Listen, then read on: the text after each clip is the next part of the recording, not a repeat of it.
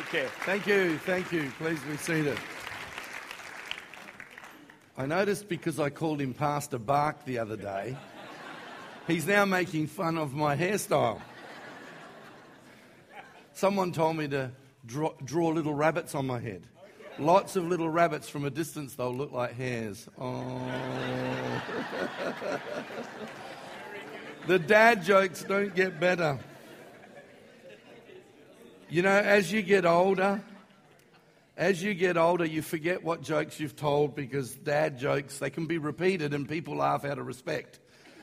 You know, I went to the doctor the other day and I said, Doctor, you've got to understand that obesity runs in our family. He said, No, the trouble is nobody runs in your family. so, that wasn't very nice. uh, so there you go. But. Um, I couldn't help but look up on the screen and see that you're looking for pasta sauce. I can cook it for you. I love making pasta sauce. But you know, my mum used to make pasta sauce on Saturday, and then she would reheat it Sunday morning, especially if it had meatballs in it. And then after church Sunday, we would go over for lunch at mum and dad's place with the kids. And she'd heat it again. The kids would get really hungry. They're dipping bread in the sauce before. She'd say, Don't eat it now. You know, you won't be able to eat the pasta later. But if you're an Italian or a European, or if you understand Italian food, you discover that if there's sauce left over and you reheat it on Monday, maybe even Tuesday, especially if you fry it in a frying pan with the leftover pasta and all the noodles go crispy around the edges. Am I making you hungry? Uh, um, it tastes even better and it tastes incredible. And the Holy Spirit said to me one day, I want you to preach the kind of messages that taste better on Monday. They taste better on Tuesday, not just on Sunday when we have family lunch. Today we've had spiritual family lunch together, but my prayer is that what we've been sharing will help you tomorrow when you reheat it. And maybe on Tuesday and Wednesday as you reheat what God has delivered to you to feed you from the Word of God. And tonight is a difficult night for me to share the pain of our story, and in the middle of all that, I pray that this will taste better on Monday, Tuesday, and Wednesday, and for the rest of your days because I don't want to bleed with my pain. I want to bless you with my pain. I want to build you with my pain, and I don't want to waste my pain. Soon as we started to worship, and there's something about Holy Spirit worship. Can I say something has happened to me since I've handed the church over to my spiritual son and I've been traveling around the body of Christ, when I walk into a church where the Holy Spirit is genuinely in the worship, the prophetic starts to flow. Things begin to happen when it's just going through the motions. There are times when I think, God, I'm losing it here. I don't know what I'm going to do. And, and it has not been like that here. It's been every meeting, Wednesday night, or when was it, Friday night, when we were with the leaders. The minute we walked in and the music started and the worship started, the Holy Spirit started to download. And even tonight, as the Holy Spirit started to move on me during the worship, I wrote these things down just in the meeting. And that is that God wants you to experience tonight the kiss of the Father. Now, I hadn't thought of anything like that, but he wants you to experience the embrace of heaven.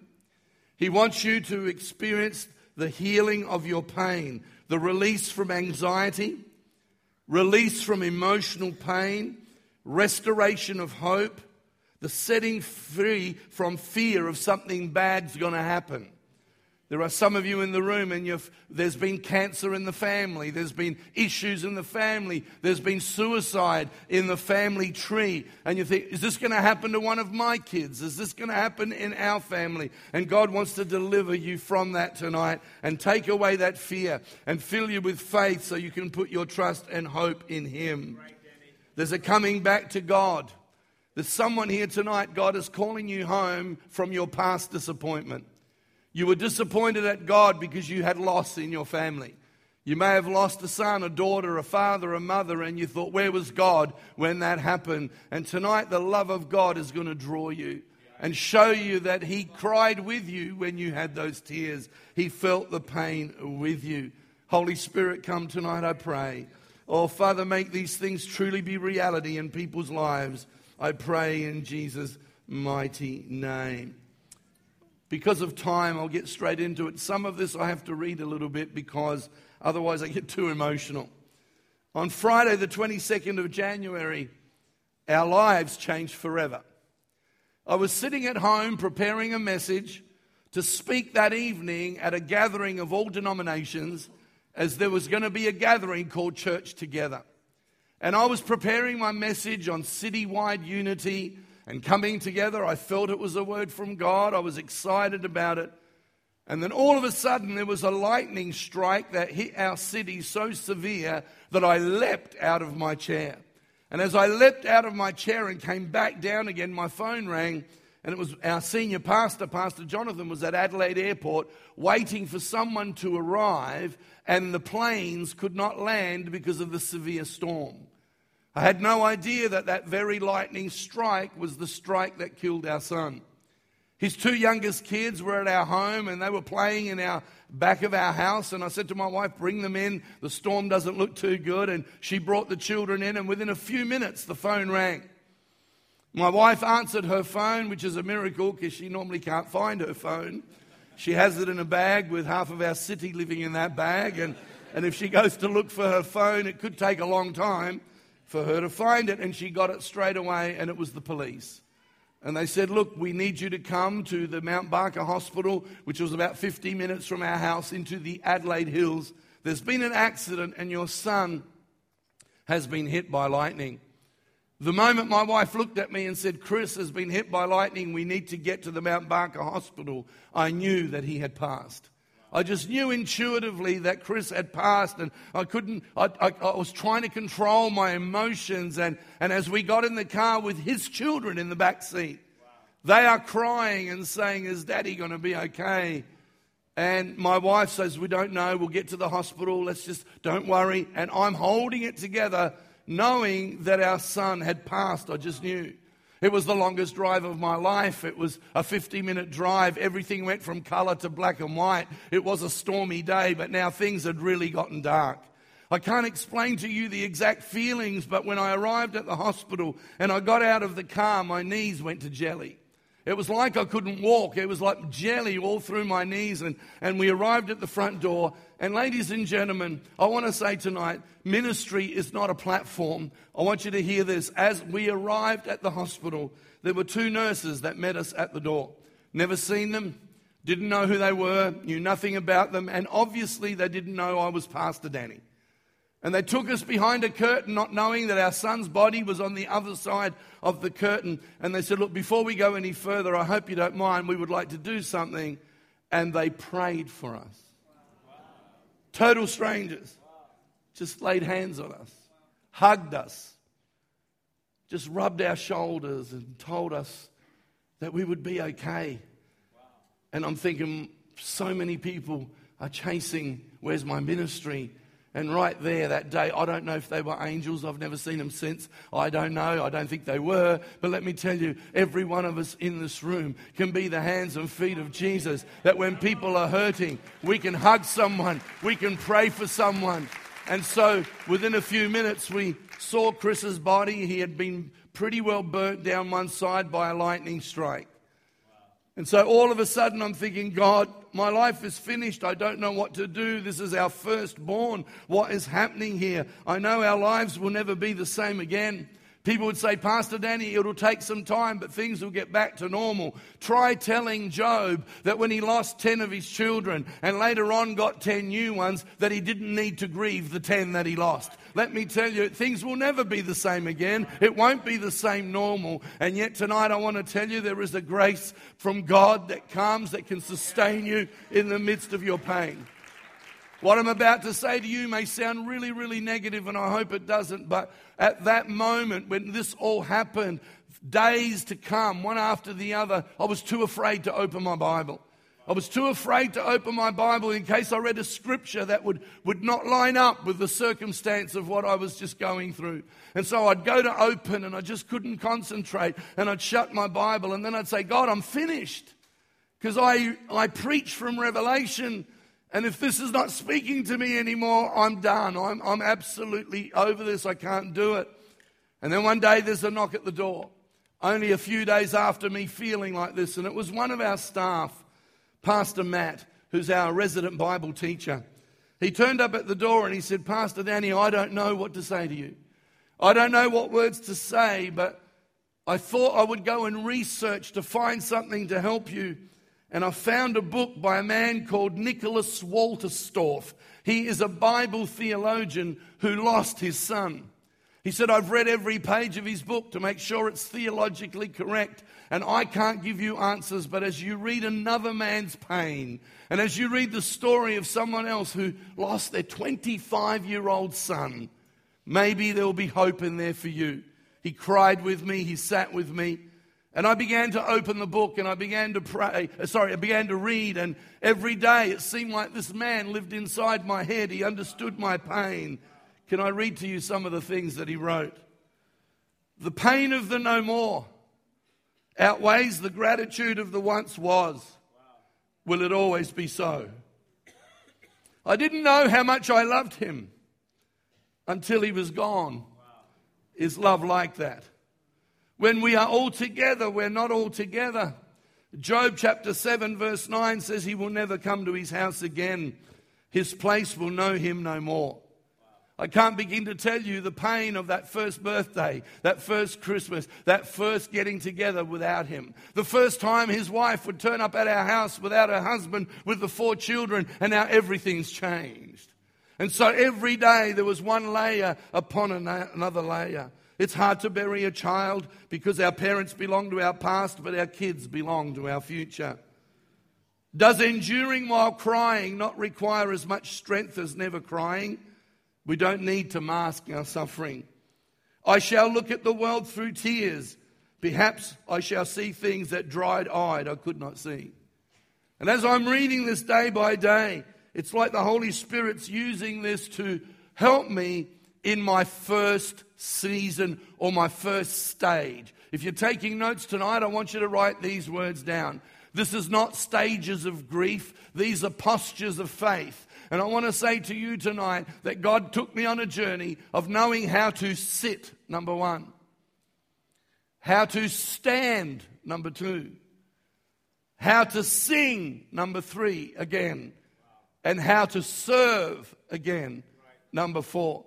And that's why this can taste better on Monday or Tuesday, because this is not about my grief. This is about all of us living with all kinds of brokenness that comes our way. This morning I spoke about living with contrast. God wants us to have a faith that's far deeper than just being blessed. We can live with blessing and we can live with burden because we know whose we are. We know who we belong to. And so there are postures that God allows us to encounter to take us on the journey that says, Well done, good and faithful servant. I want to finish my race, and I understand that I'm walking with a limp. I understand that I have brokenness. I'll probably go home tonight and go to my hotel room, and sometimes I'll cry for an hour. I'm still in incredible grief right now. But only a few weeks ago, while I was recovering from an operation, I was laying in my bed, and the Holy Spirit said to me, I have no grace for carnality. I only have grace for broken humanity. And I go, wow. I go, Lord, what do you mean? He said, it says in 1 Peter that he resists the proud, but he gives grace to the humble. And God said to me, Danny, I would rather you broken and humble than full of your own strength and full of your own carnality. You must die so I can live through you. And I have got grace for your brokenness. I've got grace for your weakness. I've got grace for how you feel. And the minute someone comes up to me and says, I lost my son or my daughter, like this morning, who people came to me, I start to cry straight away. But they're not tears of sadness and grief. They are, sa- they are tears of compassion and love because something has happened within my own broken soul through all this that has brought me to a place where I'm comfortable to sit it, and I want you to understand what that means. When Chris died, I found myself in a state of shock. My mind went into a place of I don't know what to think or say or do. God seemed a million miles away. Everything seemed so wrong. Watching people go about their normal lives seemed so unfair. I had to learn to not be in control, confused and cut up, and not being able to snap out of it was okay with God. God could understand that. And for the Christian, this is not a lack of faith when there are moments of why us? Where is God?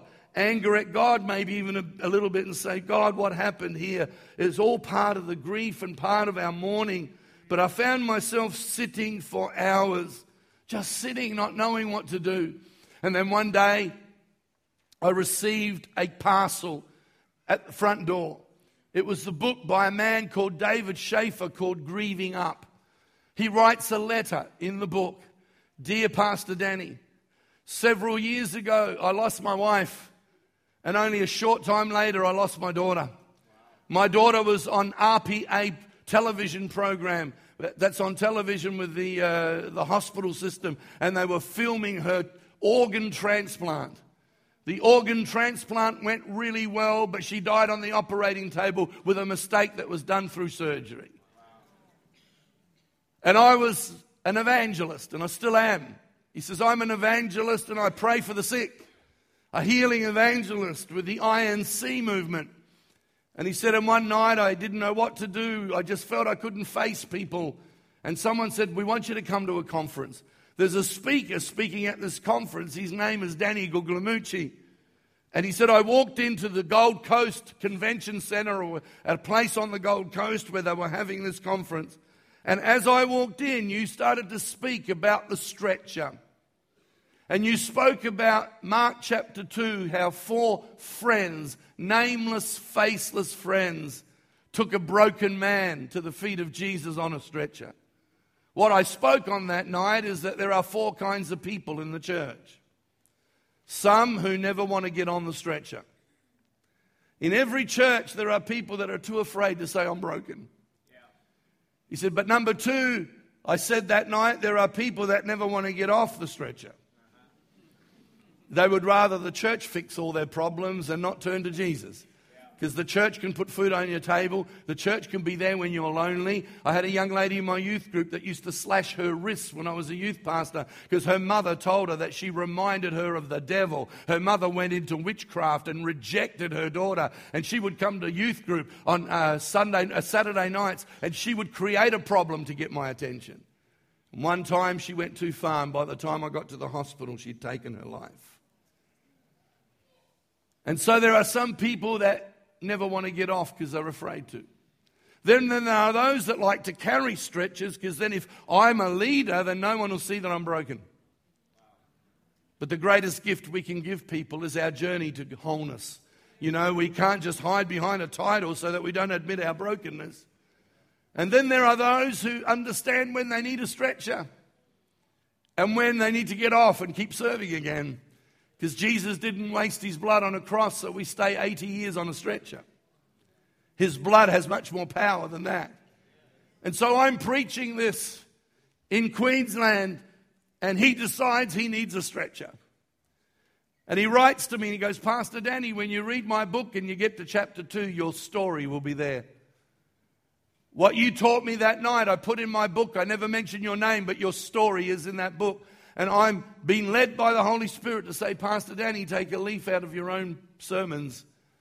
It's time for you to sit and let others carry you.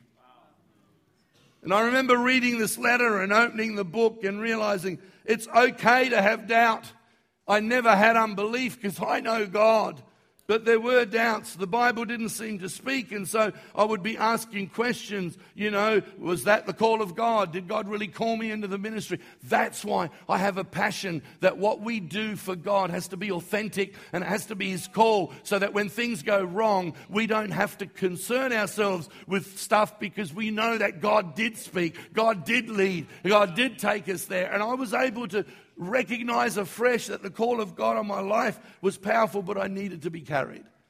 And so I allowed people to carry me. And then one morning, I uh, got on my knees and I said, God, I don't know if I can stand again. Where are the people that can help my mind? Where are the psychologists, the people I can turn to? What do I do? And right there, the Holy Spirit said, Well, what about all the sermons you've preached to everybody else? I thought, wow.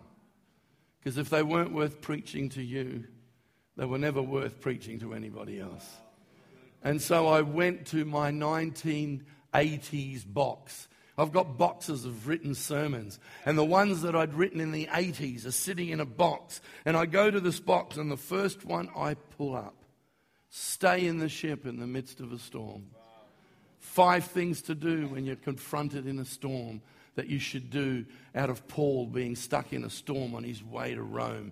And as I'm reading that message, I allow it to wash all over me. And I say, God, I will now apply this message to my own life. And so, slowly but surely, I started to move from sitting and other people gathering around me and making me feel protected, even when I felt a little disconnected. I still felt His presence through others loving on me. And, friends, tonight, you might be in this room and you might need a stretcher right now.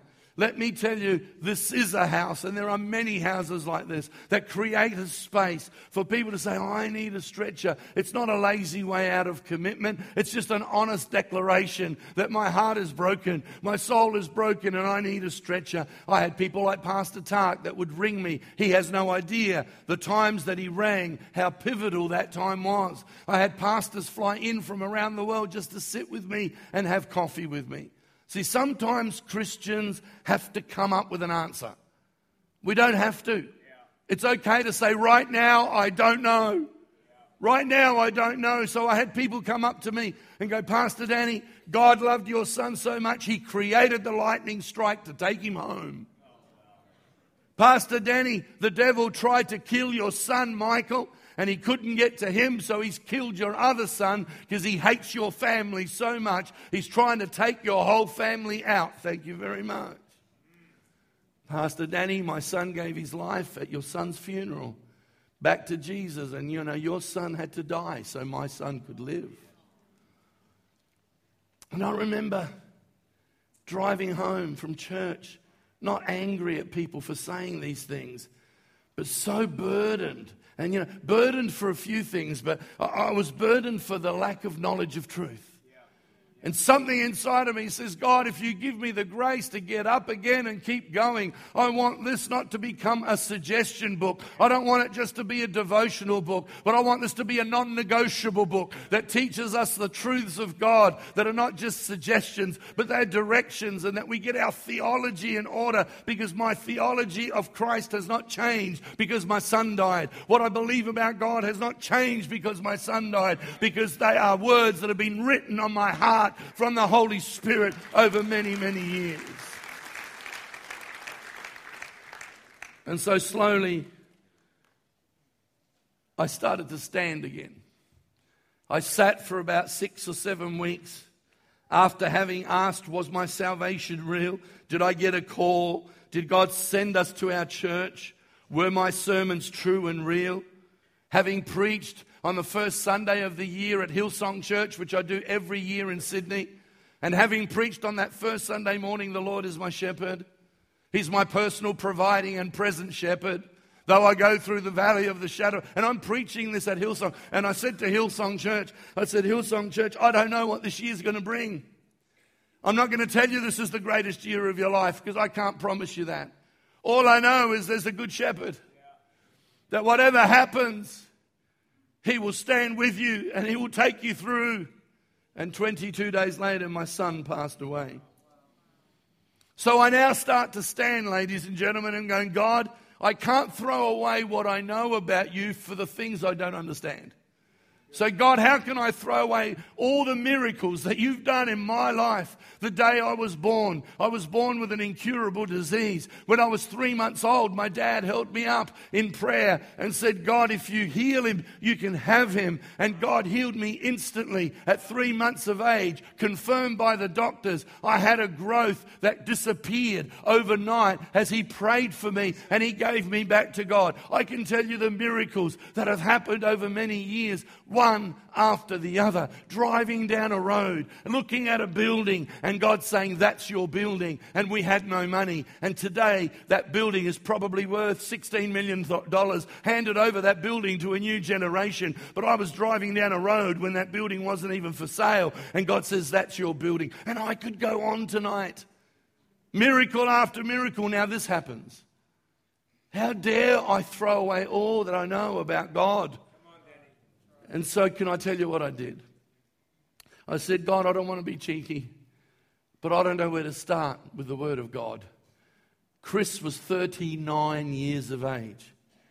I'm just going to go to Psalm 39. And I'm just going to start reading my Bible there.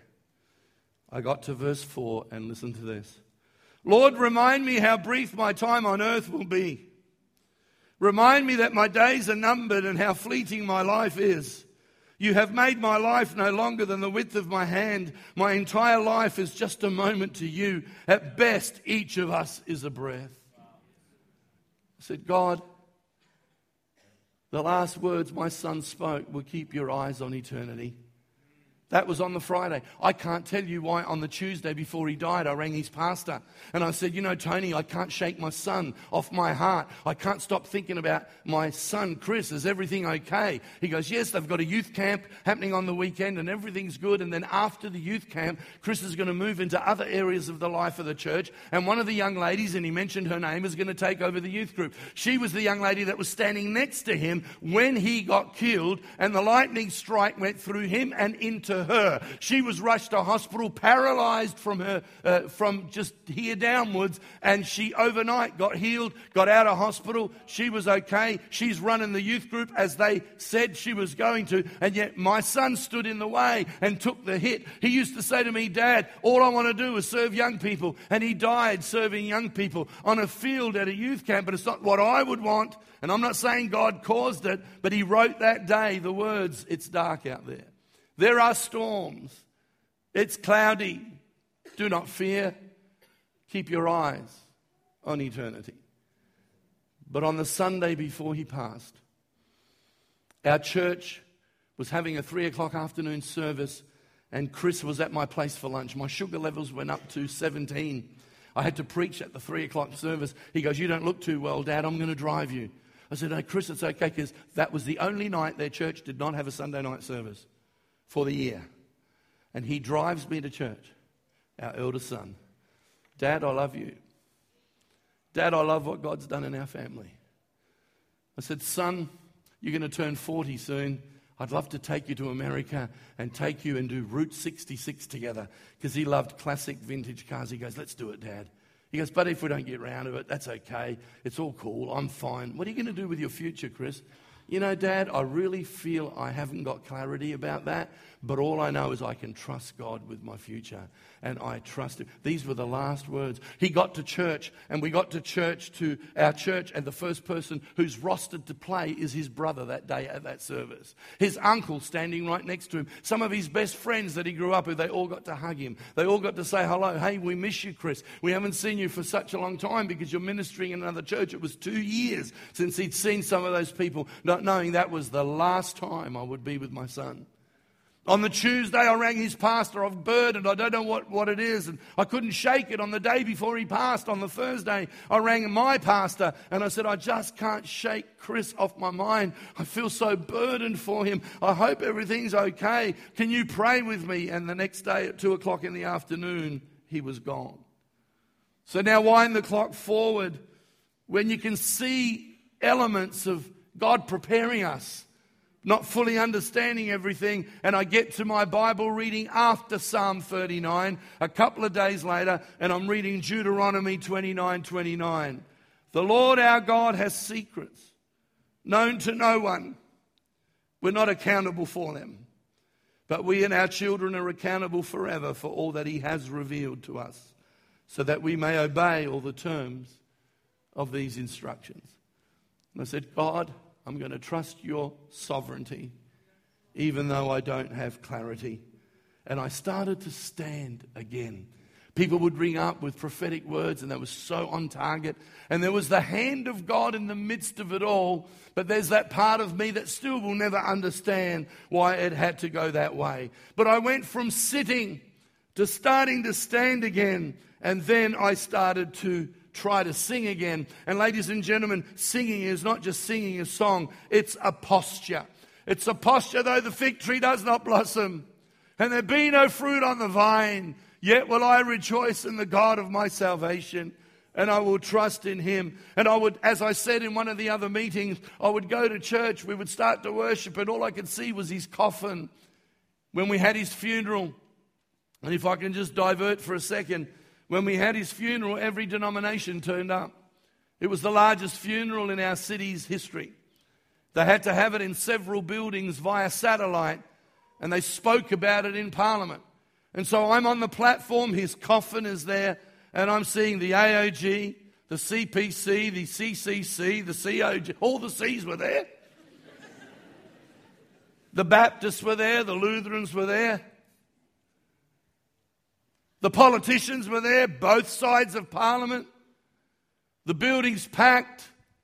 Russell Evans is sitting next to Brian Houston and, and the leader of the ACC, and they're all there.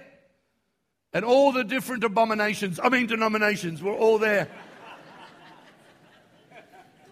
People came up to us and said, Pastor Danny, we left this church eight years ago, offended by something.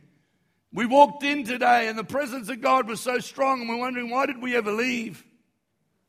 Trouble is, children get lost along those journeys, they get broken.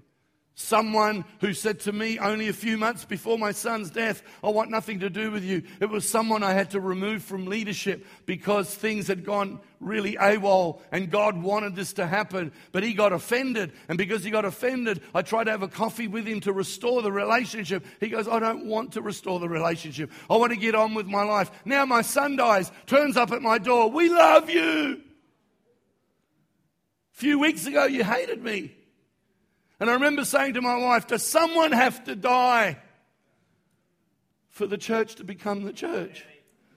Does someone have to die for the body of Christ to become the body of Christ? At my son's funeral, he was honored by community. He was honored by the Christian community. He was honored by pastors across different denominations. And I'm thinking to myself, Lord, we don't want to wait for someone to die. You already died for that to happen on the cross through Jesus Christ. May the church come together. And Pastor Tak, there is an anointing on this house to bring the body of Christ together. We've actually talked about that, so I'm not trying trying to be prophetic right now. We've had that conversation, but I want you to know it's more than a conversation. It's a vocation that God's bringing on the house to see the body of Christ come together. Friends, while we've got life and while we've got hope and while we have the hope of the gospel, let's get rid of religion. Let's get rid of churchianity and let's be true Christians. And so I started to just worship again with the pain right there in me. I'm going to write a book called Singing in the Pain, not Singing in the Rain. I'm singing in the pain. and then all of a sudden, I realized my son Chris had a life message. And his life message was live for eternity, all his life. Do you know Chris had one pair of jeans? And whenever they wore out, he'd buy another one. No material possessions that he cared about. His whole life, our son Chris talked about eternity all the time. He even joked when I told him to stop eating junk food. He goes, Ah, Dad, I'm not here for a long time. I'm here for a good time. he was a young man who wasn't driven for ministry, but he loved young people. He would have them in his home till three o'clock in the morning, reaching out to them. And all of a sudden, it's like when you buy a yellow car, you notice every other yellow car on the road. I started to open my Bible again and I realized how much the Apostle Paul starts with eternity.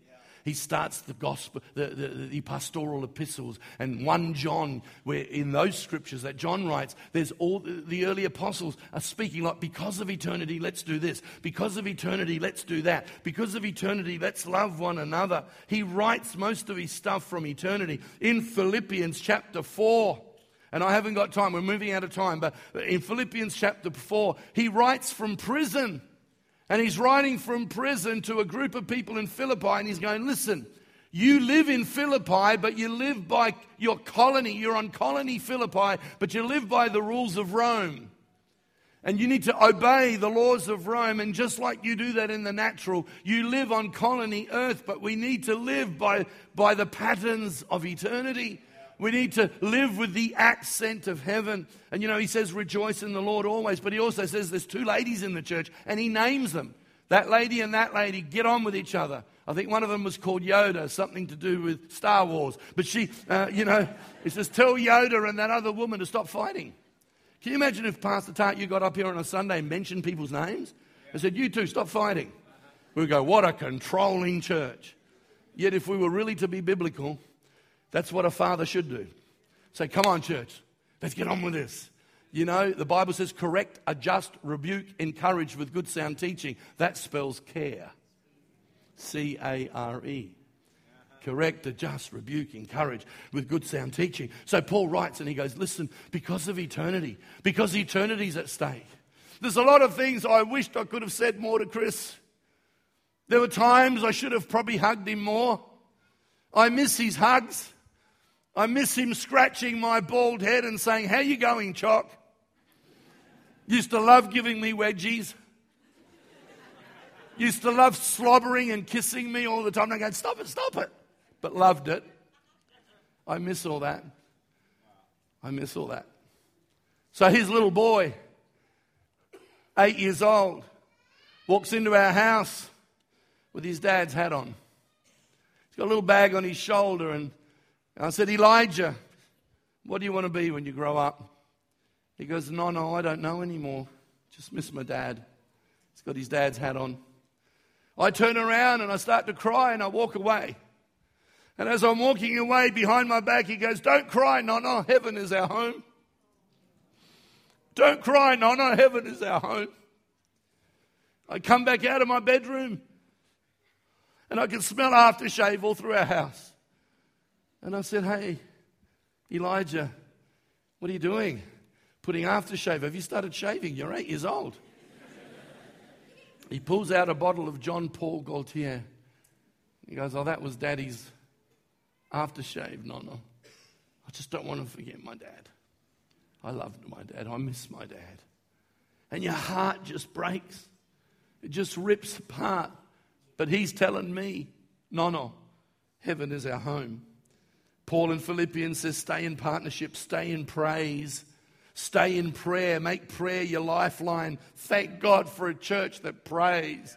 I'm so grateful. I tell you, if I was living in New Zealand and lost my son, this is where I'd want to be. In a place of partnership, praise, prayer, where the peace of God that passes all understanding is there that goes deeper than our pain so we can practice our faith. Country and Western singer Loretta Lynn wrote a song Everybody wants to go to heaven, but nobody wants to die. She lost two children. But I realized that I don't have to sit forever. I don't have to just stand. I can sing again, and then I can serve. And the reason why I serve, ladies and gentlemen, from a young age of 16, I had a revelation, listen to me, of the resurrection. And when, as a young man, I was listening to my dad preach, and some of it was confusing, and some of it I couldn't understand. But whenever he preached about the cross of Jesus, and then he would preach about Jesus rising from the dead, as a teenager, I'd cry my eyes out to the point where I went and researched it. And I went and read all the books on the resurrection. Was it a hoax? Did it really happen? Because I don't want to be a person of religion. I want to be a person that follows a real God. And so the resurrection became a conviction in my heart. And God began to show me the scriptures in the Bible. I want the musicians to come, please. And so in 1 Corinthians chapter 15, it says, But where are we? And if there is no resurrection of the dead, then Christ has not been raised. And if Christ has not been raised, then your faith is useless and you're still guilty of your sins. In that case, all who have died believing in Christ are lost. And if our hope in Christ is only for this life, we are more to be pitied than anyone in the world. But in fact, if Christ has been raised from the dead, he is the first of a great harvest of all who have died. If there will be no resurrection from the dead, and if there is no resurrection, let's feast and drink, for tomorrow we die.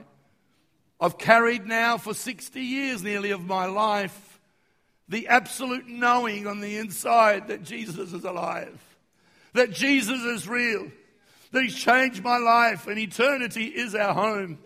And we are passing through, but we are going to go home. And that's the only thing that gives me the absolute power and energy to keep preaching, to keep teaching, to keep sitting when I need to sit to have a rest, but not for long. And then I can stand again. And then I can sing again. And then I can serve again. In conclusion, tonight, when we sit, we trust the sovereignty when there is no clarity. When we stand, we express our faith in the proven promises of God. When we sing, we show our resolve I have decided to follow Jesus. And when we serve, we show we are citizens of heaven. I have decided to follow Jesus was a hymn that many of you know was written a long time ago. The lyrics are based on the last words of a man in Assam, northeast India. You probably know the story. Who, along with his family, was converted to Christianity in the middle of the 19th century through the efforts of a Welsh missionary. Called to renounce his faith by the village chief, the convert declared, I have decided to follow Jesus. In response to threats to his family, he continued, Though none go with me, still I will follow. His wife was killed, and he was executed while singing, The cross before me, the world behind me.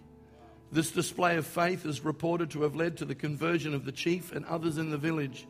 The formation of these words that became a hymn is attributed to the Indian missionary Sadhu Sundar Singh. I have decided to follow Jesus. As a grandfather, watching your grandchildren miss their dad, a five year old waking up screaming because she wants daddy, and then my son, grandson Zeke, 14 years of age, writes a poem. I want to read it to you. Everyone who's looking at this post, he posted it. I want to ask a favor, please. Cherish your fathers, not just today, but every day. Don't take them for granted. Cherish every moment you spend with him. Make jokes, build Lego, read stories, watch movies, do whatever you'd like to do with your dad because he won't always be there. I only had my dad for 14 years. He passed before he turned 40, and I wish I'd spent more time with him. I wish that I treasured him more. I wish he didn't go. I've written a poem for him and I'm sending it up to heaven for him to read. It's called My Father, and it's about me having a conversation with my dad about him leaving us and going to heaven. And I'd like to read it. Help me, Jesus. Please, my Father, I beg you to stay. Don't worry, Zeke, we'll meet again someday. Help me, Father, I'm so upset. You were someone I'll never forget. Come, my Father, we need you here. Don't worry, Zeke, I'm always near. Hey, my father, why'd you go? God has his reasons, you'll never know. Dear my father, you're forever in my heart. From this day forward, we will never drift apart. Goodbye, my father. You were my own. It's okay, Zeke. Daddy's home. 14 deep pain, but trusting Jesus. I couldn't do this without God. I couldn't do it without eternal hope. I'm going to hand back to Pastor Tak because I'm a little overwhelmed. God is real. And if you don't know Him tonight, don't go another day without God. We're all going to die. Ladies and gentlemen, when you become a Christian, the planet doesn't get healed.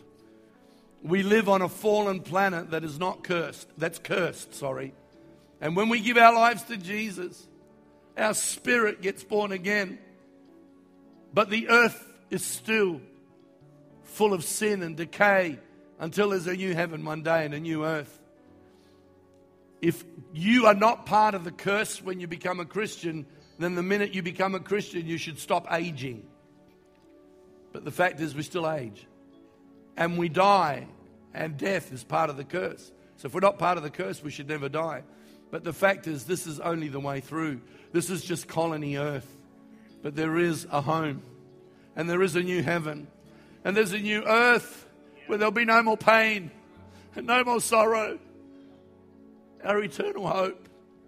Father, tonight I pray for anyone in this room who doesn't carry that eternal hope.